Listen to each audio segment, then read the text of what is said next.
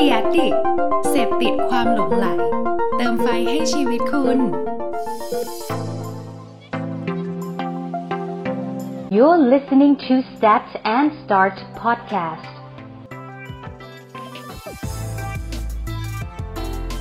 Stat and Start รายการที่จะทำให้ทุกสถิติ กลายเป็นแรงบันดาลใจในทุกการเริ่มต้น สวัสดีครับ Stat and Start วันนี้นะครับกับทุกสถิติที่พร้อมจะเป็นจุดเริ่มต้นให้กับคุณผู้ฟังทุกคนนะครับปีนี้นะครับเป็นปีที่เปิดปีมาก็ค่อนข้างหนักแล้วนะครับจากปี 2020 นะครับเรายังคงอยู่วนเวียนอยู่ในเรื่องราวของโควิด ซึ่งยังคงมีผลกระทบกับการใช้ชีวิตนะครับผลกระทบต่อรายได้ และก็การกินอยู่ของประเทศไทยทุกคนนะครับได้รับผลรับต่างๆ ร่วมกันนะครับ ก็หวังว่าปีนี้นะครับเราจะผ่านตรงนี้ไปได้ร่วมกันอีกครั้งหนึ่งนะครับ แต่วันนี้นะครับผมจะมาพูดถึงเทรนด์นะครับซึ่งเทรนด์วันนี้ผมจะพูดถึงแวดวงของอาหารอีกครั้งหนึ่งนะครับ เพราะในปีนี้มีเทรนด์ใหม่ๆ ที่น่าสนใจมาไม่น้อยนะครับ จริงๆ ในปี 2562 เนี่ยหรือปีที่ผ่านมาเนี่ยนะครับเราก็มีเทรนด์ทิศทางหลาย ๆ อย่างที่ผมเคยทำไปแล้ว ไม่ว่าจะเป็นมุมมองของอาหารเพื่อสุขภาพที่ผมเชื่อว่าคุณผู้ฟังทุกคนรู้อยู่แล้ววันนี้นะครับมันมีหลาย ๆ สิ่งที่เป็น evidence นะครับเป็นหลักฐานให้เราเห็นว่ามันมาจริง ๆ ไม่ว่าจะเป็นน้ำดื่มวิตามินต่างๆ ที่บอกเลยว่าทุกเจ้าออกหมดนะครับตอนนี้นะครับเราเปิดไปที่7 e เ e ่ e อเนี่ยเจอแต่น้ำดื่มเพื่อสุขภาพน้ำดื่มวิตามิน B วิตามิน C มันตอบกับทิศทางการเปลี่ยนไปของการใส่ใจสุขภาพอยู่แล้วนะครับอีกมุมนึงคือเรื่องของอาหารคลีนที่ยังคงได้รับความนิยมอย่างต่อเนื่องนะครับหรือพวกกลุ่มอาหารแพนเบสนะครับที่เริ่มเขาเรียกว่าเริ่มมีบทบาทมากขึ้น แต่ยังไม่ค่อยเข้ามาในประเทศไทยอย่างจริงจัง เท่าที่ควรเท่าไหร่ ตรงนี้จะเป็นแรงกระตุ้นที่เกิดขึ้นในปีนี้ที่ผ่านมานะครับ แต่วันนี้นะครับจะเป็น 5 แนวโน้มใหม่นะครับ ที่ได้ข้อมูลมาจาก www.foodbase.com นะครับเขาพูดถึงกระแสเขาเรียกว่าทิศทางของอาหารนะครับ ที่จะมาในปีนี้นะครับ 2021 มีอะไรบ้างเอาลองมาดูกันนะครับ อย่างแรกนะครับข้อแรกเลยเขาพูดถึงสแน็คครับแต่เขาพูดถึงสแน็คที่ดีต่อสุขภาพ เออเขาบอกว่าตอนนี้นะครับผู้บริโภคเนี่ยจะหันมาใส่ใจสุขภาพ แล้วก็มองหาผลิตภัณฑ์ที่มีความสะดวกสบายมากขึ้นด้วยนะครับเพราะนั้นตรงนี้มันต้องได้ทั้งในด้านของโภชนาการ และก็ได้ถึงความเขาเรียกนะความอิ่มท้อง การเขาเรียกว่าการดับความหิวนะครับการงานกิจกรรมต่างๆในกำลังรัดตัวหาเวลาได้น้อยลงนะครับเพราะว่ายุคสมัยเปลี่ยนไปการทำงานเนี่ยค่อนข้างรัชชิ่งมากขึ้น ดังนั้นอาหารสุขภาพอย่างเดียวไม่พอละ มันต้องมีความคล่องแคล่วนะครับต้องง่าย เขาก็เลยมองว่าตลาดอาหารว่าง หรืออาหารกินเล่นอย่าง snack เนี่ยจะมีบทบาทมากขึ้น ตรงนี้นะครับจะเห็นเลยนะครับว่ากลุ่ม snack เนี่ยจะเป็นกลุ่มที่ตอบโจทย์ทฤษฎีตรงนี้นะครับหรือแนวทางตรงนี้นะครับก็จะเห็นว่าคนเนี่ยจะสามารถทานอาหารสุขภาพง่ายๆ เร็วๆได้มากขึ้นนะครับเพราะนั้นตรงเนี้ยเขาเลยพูดถึงมุมที่ว่าอาหารกินเล่นเนี่ยและสามารถจะให้สุขภาพที่ดีได้ด้วยเนี่ยน่าจะเป็นเทรนด์ใหม่ที่จะเกิดขึ้นในปีนี้นะครับเขาบอกว่าจากการสำรวจบริษัทวิจัยมินเทลนะครับเขาบอกว่าขนมขบเคี้ยวเนี่ยนะครับ ในปี2012เนี่ย66%ของผู้บริโภคในวัยผู้ใหญ่เนี่ยยอมรับนะครับว่าพวกเขาเนี่ยกินอาหารว่างประเภทขบเคี้ยวเล่นๆเนี่ยอย่างน้อยวันละหนึ่งครั้งนะครับและยังการวิจัยเนี่ยยังพบอีกว่ากินกินของเล่นขบเคี้ยวแบบนี้นะครับในยุคใหม่เนี่ยมีการเปลี่ยนแปลงไปจากเดิมมาก ผิดจากในอดีตนะครับที่ว่าของกินเล่นหรือสแน็คเนี่ยจะต้องเป็นของที่ไม่มีโภชนาการที่ดีนะครับต้องเป็นของที่มีไขมันเป็นแฟตเป็นของทอดนะครับแต่ตอนนี้เขามองว่าอาหาร snack วันนี้ จะได้รับความนิยมในการที่จะเปลี่ยนรูปแบบมันให้มันดีต่อสุขภาพมากขึ้นนะครับไม่ว่าจะเป็น snack ที่เป็นของอบแห้งนะครับเป็นผักทอดหรือเป็นอะไรที่เป็นผักอบนะครับแล้วก็เป็นรูปแบบอะไรที่ดูเขาเรียกว่าดีต่อสุขภาพมากขึ้นนะครับเพราะนั้นเนี่ยคือเทรนด์ที่น่าสนใจ อีกอันนึงที่น่าสนใจก็คือเขาบอกว่ามันเป็นเทรนด์เรื่องของของว่างที่มีรูปลักษณ์โดดเด่นในตลาด ก็คือขนมที่มีลักษณะเป็นแป้งพองกรอบเบา หรือเขาเรียกว่า puff snack นะครับตัวนี้เขาบอกว่ามันมีหลายยี่ห้อแล้วที่ต่างประเทศเริ่มออกกันมาแล้ว ผมยังไม่ค่อยเห็น puff snack มากมายในประเทศไทยนะ แต่จริงๆมันก็มีหลายแบรนด์ที่ทำแล้วแหละนะครับแต่ก็ยังไม่ได้แบบโหแบบบูมมากขนาดนั้นที่หลายๆแบรนด์ลุกขึ้นมาทำ puff snack กันหมดนะครับเขาบอกว่าตอนนี้นะครับข้อมูลจากบริษัทวิจัยตลาดนะครับ Grand View ชี้ว่าจะมีการเขาประเมินแล้วกันว่าจะมีความคาดหมายมูลค่าตลาด snack ทั่วโลกเนี่ยน่าจะขยายตัวสู่ระดับ 32,900 ล้านดอลลาร์นะครับโดยประมาณในปี 2568 หรือในอีก 5 ปีข้างหน้า เขาบอกว่าเหตุผลที่เขาพิจิตรว่ามันจะโตขนาดนี้นะครับ เพราะว่าเออมันจะตอบโจทย์กับยุคสมัยที่เวลาในการเดินทางเนี่ยมากกว่าเวลาที่นั่งรับประทานอาหารมากขึ้นในอนาคตในขณะเดียวกันเนี่ยเทรนด์ของการรักษาสุขภาพเนี่ยก็ยังต้องมีอยู่ เพราะนั้นตรงนี้หากคุณเป็นธุรกิจร้านอาหารหรืออะไรก็ตามเนี่ยแล้วเราสามารถจะหยิบยกเทรนด์นี้ขึ้นมาได้เนี่ยก็อาจจะลองดูว่าเราสามารถจะ ออกแบบ line up ของสินค้าใหม่ SKU ใหม่ที่เป็นอาหารเขาเรียกว่าใครเปิดร้านอาหารอยู่แล้วอาจจะเป็นร้านอาหารกึ่งแบบ to go มากขึ้น แต่เพื่อสุขภาพ หรือกลุ่มที่เป็นกลุ่ม snack ก็อาจจะขยาย territory มาจับในกลุ่มที่เป็น healthy snack ได้มากขึ้นไหมนะครับ อันนี้น่าสนใจอยู่ไม่น้อย หรือรูปแบบการกินนะครับ eating experience เราอาจจะขายอาหารหนักก็จริง แต่เราตอบโจทย์เทรนด์เทรนด์นี้ที่คนจะเริ่มมี on the go เยอะขึ้น เราจะดีไซน์ packaging อย่างไรนะครับ เราจะมีการออกแบบอะไรไหม เพื่อตอบโจทย์ ตัวเลขหรือสถิติตรงนี้ แต่อย่างที่บอกครับเทรนด์แบบนี้มันเป็นเทรนด์ที่เกิดขึ้นทั่วโลก เราไม่สามารถใช้มันในการมาประเมินหรือมา analyze ประเทศไทยได้ร้อยเปอร์เซ็นต์แต่ก็ต้องเขาเรียกว่าดูไปเรื่อยๆนะครับว่ามันจะเริ่มมีบทบาทอะไรมากขึ้น หรือเราอาจจะเป็นเจ้าแรกที่จะ shape มุมมองนี้ก็ไม่ผิดนะครับอันนี้ขึ้นอยู่กับมุมมองในการทำธุรกิจของแต่ละคน แล้วก็ foundation ธุรกิจที่ต่างกันของแต่ละคนด้วยเช่นเดียวกันนะครับเทรนด์ข้อแรกนะครับ healthy snack นะครับน่าจะมาแน่ๆเทรนด์ที่2นะครับ เขาพูดถึงเทรนด์อาหารไร้น้ำตาล หรือเทรนด์ของอาหารที่หวานได้ด้วยเขาเรียก ingredient หรือทางเลือกใหม่นะครับวันนี้เทรนด์สุขภาพมันเป็นเทรนด์ที่ใหญ่มาก พอเกิดโควิดขึ้นเนี่ยเขาประเมินว่าคนเนี่ยจะห่วงใยสุขภาพมากขึ้นไปอีกนะครับ เพราะนั้นตอนนี้คนก็จะพยายามหลีกเลี่ยงอะไรที่ไม่ดีต่อร่างกายนะครับ เพราะนั้นน้ำตาลเนี่ยเป็นหนึ่งสิ่งที่เวลาคนฟังเวลาคนฟังคำว่าชูการ์เนี่ย คนกลัวละสมัยนี้นะสมัยก่อนบอกน้ำตาลน้ำตาลเออแล้วไงแล้วไงแต่วันนี้พอพูดถึงน้ำตาลเนี่ยคนคิดถึงเลยหูโรคภัยไข้เจ็บแน่ๆหุ่นที่ไม่ดีภาพที่ดูแบบเราไม่ค่อยรักษาสุขภาพนะครับ ตรงนี้ก็เลยเห็นว่าหลาย ๆ แบรนด์เนี่ยเริ่มออกสูตรเขาเรียกว่าชูการ์ฟรี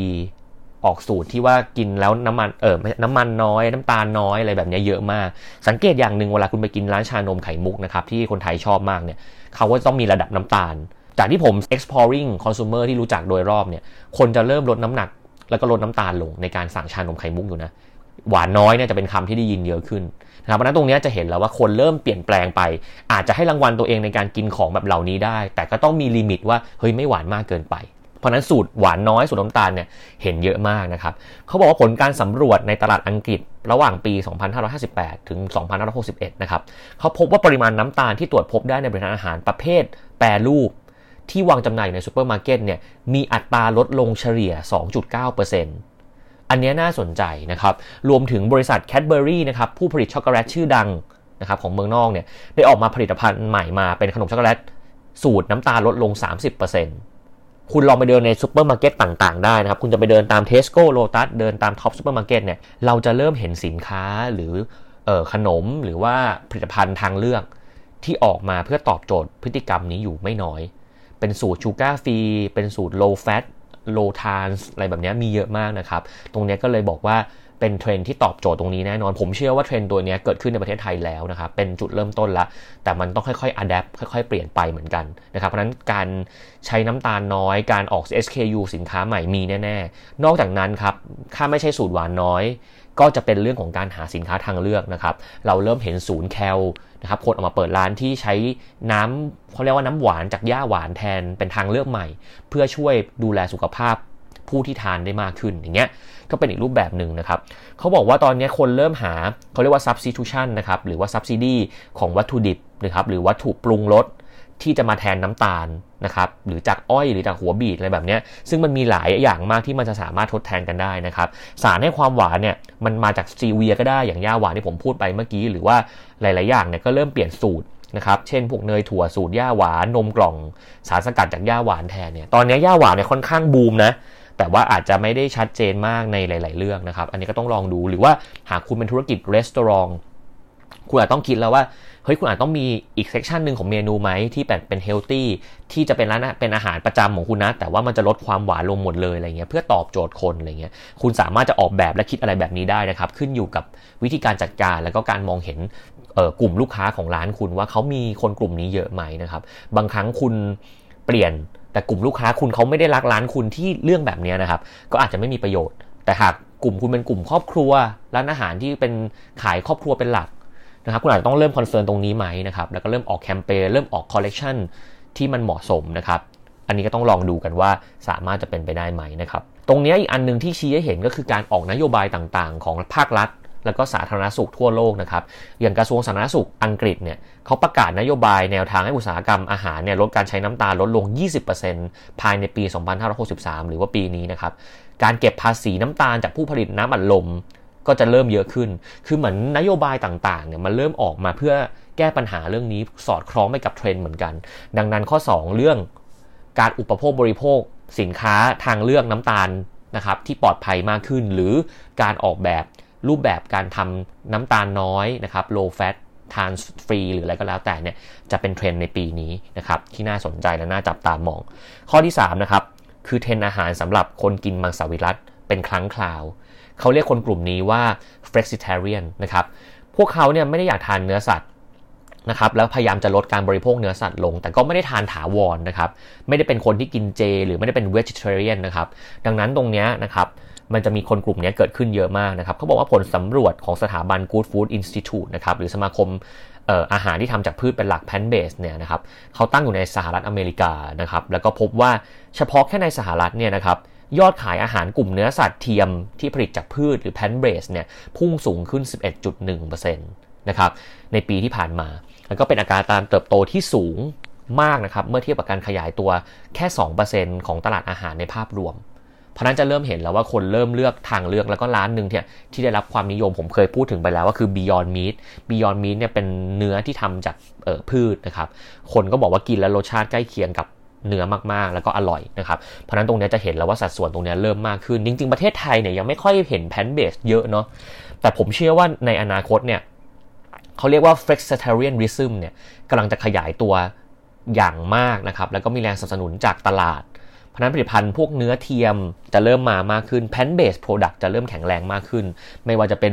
ร้านอาหารไหนก็ตามที่เปิดมาบอกก่อนเลยว่าผมใช้เนื้อที่เป็น plant-based ทั้งหมด เทรนด์แบบนี้ยังเกิดขึ้นไม่ใช่แค่เรื่องของเนื้อนะครับ แต่ในเครื่องดื่มเนี่ยกลุ่มนมที่ผลิตจากพืชก็เริ่มมีมากขึ้นละ plant-based milk ไม่ว่าจะเป็นนมถั่วอัลมอนด์นมถั่วอื่นๆ พวกนี้หรือว่าเอ่อนมที่ปราศจากน้ำตาลแลคโตสที่ทำจากธัญพืชต่างๆ อย่างเช่นข้าวโอ๊ตเนี่ย ก็กำลังจะได้ความนิยมสูงขึ้นเช่นกัน อันนี้เป็นเทรนด์ทั่วโลกที่เกิดขึ้น โดยในสหรัฐเนี่ยเขาบุกเบิกเรื่องการทำเรื่อง flexitarian เนี่ยค่อนข้างเยอะ จริง ๆ ในประเทศไทยเองเนี่ยผมคิดว่าถึงจุดหนึ่งนะครับ ก็น่าจะเริ่มมีมุมมองของการที่ว่าเราดีท็อกซ์การกินเนื้ออยู่เหมือนกันนะ ผมว่าเป็นไปได้นะครับ แต่ก็อาจจะไม่ได้ชัดเจนมาก แต่ผมกลับรู้สึกว่าประเทศไทยเนี่ยถ้าเกิด plant based product หรือ ingredient เนี่ยเขาสามารถจะทำได้ดีและอร่อยเนี่ยผมเชื่อว่าจะจับคนกลุ่มหนึ่งได้เยอะเลยแหละ แล้วร้านอาหารที่บุกเบิกอันนี้ก่อนเนี่ยผมว่าก็สามารถจะมีกลุ่มลูกค้าอาจจะยัง niche อยู่ในวันที่เริ่มต้น แต่ผมเชื่อว่าเทรนด์นี้เป็นเทรนด์ที่น่าสนใจและมีโอกาสเติบโตค่อนข้างเยอะนะครับโอเค ข้อ4นะครับเป็นเทรนด์ข้อที่ 4 แล้วนะครับก็คือเทรนด์เรื่องเครื่องดื่มซ่าที่ให้รสชาติ แต่น้ำตาลและแคลอรี่ต่ำอย่างที่บอกครับวันนี้ทุกคนรู้อยู่แล้วว่า ไม่ว่าจะเป็นเครื่องดื่มอัดลมอะครับทุกยี่ห้อเลย ไม่มียี่ห้อไหนที่ไม่มี sugar freeต้องมีหมด พื่อให้ตอบโจทย์สุขภาพตรงนี้นะครับ คือการดื่มเครื่องดื่มพวกนี้นะครับ มันเป็นการดื่มเพื่อให้รางวัลตัวเอง แต่การให้รางวัลตัวเองแล้วสามารถจะมีทางเลือกที่ว่า เออ มันกินกับส้มตำแล้วมันอร่อยมาก แต่อยากจะแบบไม่ไม่ไม่หนักเกินไปอะ ไม่ใช่กินน้ำอัดลมแบบน้ำตาลเยอะๆอย่างเงี้ย ก็มีทางเลือกเป็นตัวเนี้ยเข้ามาทำให้รู้สึกผิดน้อยลง ตรงนี้นะครับก็เริ่มน่าสนใจ แต่ก็เห็นว่าเครื่องดื่มเหล่านี้ ก็จะยังคงมีน้ำตาลอยู่บ้างอะไรอยู่บ้างนะครับเขาบอกว่าในปีที่ผ่านมาเนี่ยเราได้เห็นผลิตภัณฑ์ประเภทนี้ออกมามากมายนะครับพวกกลุ่มที่เป็นเครื่องดื่มโซดา แบรนด์ที่เป็น natural light นะครับหรือว่ากลุ่มโซดาไร้น้ำตาลเนี่ยก็จะเริ่มออกมามากขึ้น และก็มีกระแสนิยมกับสินค้าลักษณะแบบนี้มากขึ้นเรื่อยๆ ในปีนี้ เขาบอกว่ามันมีการเปิดตัวเครื่องดื่มเจือแอลกอฮอล์แล้วนะ ก็คือเป็นเครื่องดื่มที่มีแอลกอฮอล์อยู่ในนั้นน่ะแต่ว่ามันจะใส่ในแบบน้อยมากๆ แล้วก็เป็นสูตรที่ลดน้ำตาลและลดแคลอรี่ ซึ่งอาจจะมีการผสมสมุนไพรและเพิ่มจุดเด่นเชิงสุขภาพเข้าไปด้วยนะครับอยากกินก็อยากกิน อยากจะ cheat ก็อยาก cheat แต่สุขภาพก็ยังมีอยู่นิดหน่อยอะไรเงี้ยเพราะนั้นมีโอกาสที่คุณจะเห็นผมเดานะครับ มีโอกาสที่คุณจะเห็นว่าเอ่อมีเป๊ปซี่รสใหม่ที่มีความ healthy แบบมึนๆ หรืออะไรแบบเนี้ยนะครับ ซึ่งพวกเนี้ยมันก็เอามาตอบโจทย์เทรนด์จริงๆ คนไทยเนี่ยที่ติดโค้กเป๊ปซี่เนี่ยมีเยอะนะครับ แต่ถ้ามันมีทางเลือกที่ทำให้เขาสามารถจะกินแล้วดีด้วยได้เนี่ยมันก็เป็นอีกหนึ่ง option เป็นอีกหนึ่งเป้าหมายที่ผมว่าคนในยุคนี้ต้องการนะครับเรามาถึงข้อสุดท้ายนะครับก็คือเทรนด์การกินให้หมดไม่เหลือทิ้งเหลือขว้างเขาเรียกว่า no food waste นะครับ อันนี้น่าสนใจนะครับ เขาบอกว่าเป็นแนวโน้มมาแรงในหลาย ๆ ประเทศทั่วโลก ควบคู่ไปกับกระแสเศรษฐกิจหมุนเวียนหรือ circular economy ซึ่งจริง ๆ แล้วประเทศไทยเราเนี่ย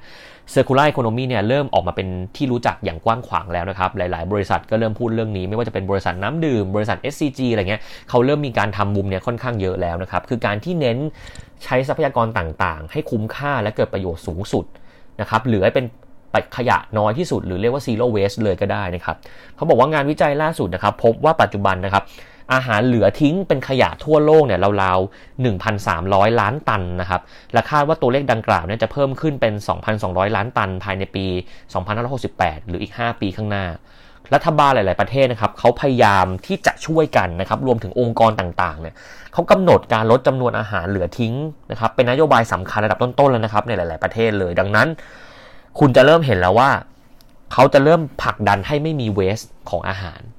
ออสเตรเลียนะครับตั้งเป้าลดอาหารเหลือทิ้งลง 50%ภายในปี 2573 ประมาณ 10 ปีข้างหน้า สกอตแลนด์นะครับตั้งเป้าลดอาหารเหลือทิ้งลง 1 ใน 3 หรือมากกว่า 30%ในปี 2568 หรืออีก 5 ปีข้างหน้านะครับตรงนี้นะครับเห็นแน่นอนว่าจะต้องเกิดขึ้นนะครับทั้งหมดทั้งมวลนี้นะครับเขาบอกว่า 44%ของอาหารเหลือเนี่ยครับจะเป็นพวกผักผลไม้ ด้วยส่วนหนึ่งเนี่ยเป็นเพราะผู้บริโภคจำนวนไม่น้อยที่เลือกบริโภคจากรูปลักษณ์ของสิ่งที่เขาเห็น ผักผลไม้บางครั้งเนี่ยพอมันมีจุดมันมีรอยดำมันมีความไม่น่าสนใจเนี่ยหรือมันมีความน่ากลัวของของสิ่งที่เขาเห็นเนี่ยก็จะทำให้เขาถูกคัดทิ้งแล้วก็ปฏิเสธจากการผู้บริโภค เขาบอกว่าเขาจะเห็นเทรนด์ผักผลไม้ที่อาจจะรูปลักษณ์ไม่สมบูรณ์มากนัก แต่ก็สามารถที่จะขึ้นวางจำหน่ายในห้างมากขึ้น เพราะนั้นตรงนี้เขาเลยมองว่ามันเริ่มจะมีแคมเปญหลาย ๆ อย่างแนวนี้นะครับเขาอาจจะติดตราที่เขียนว่า imperfectly perfect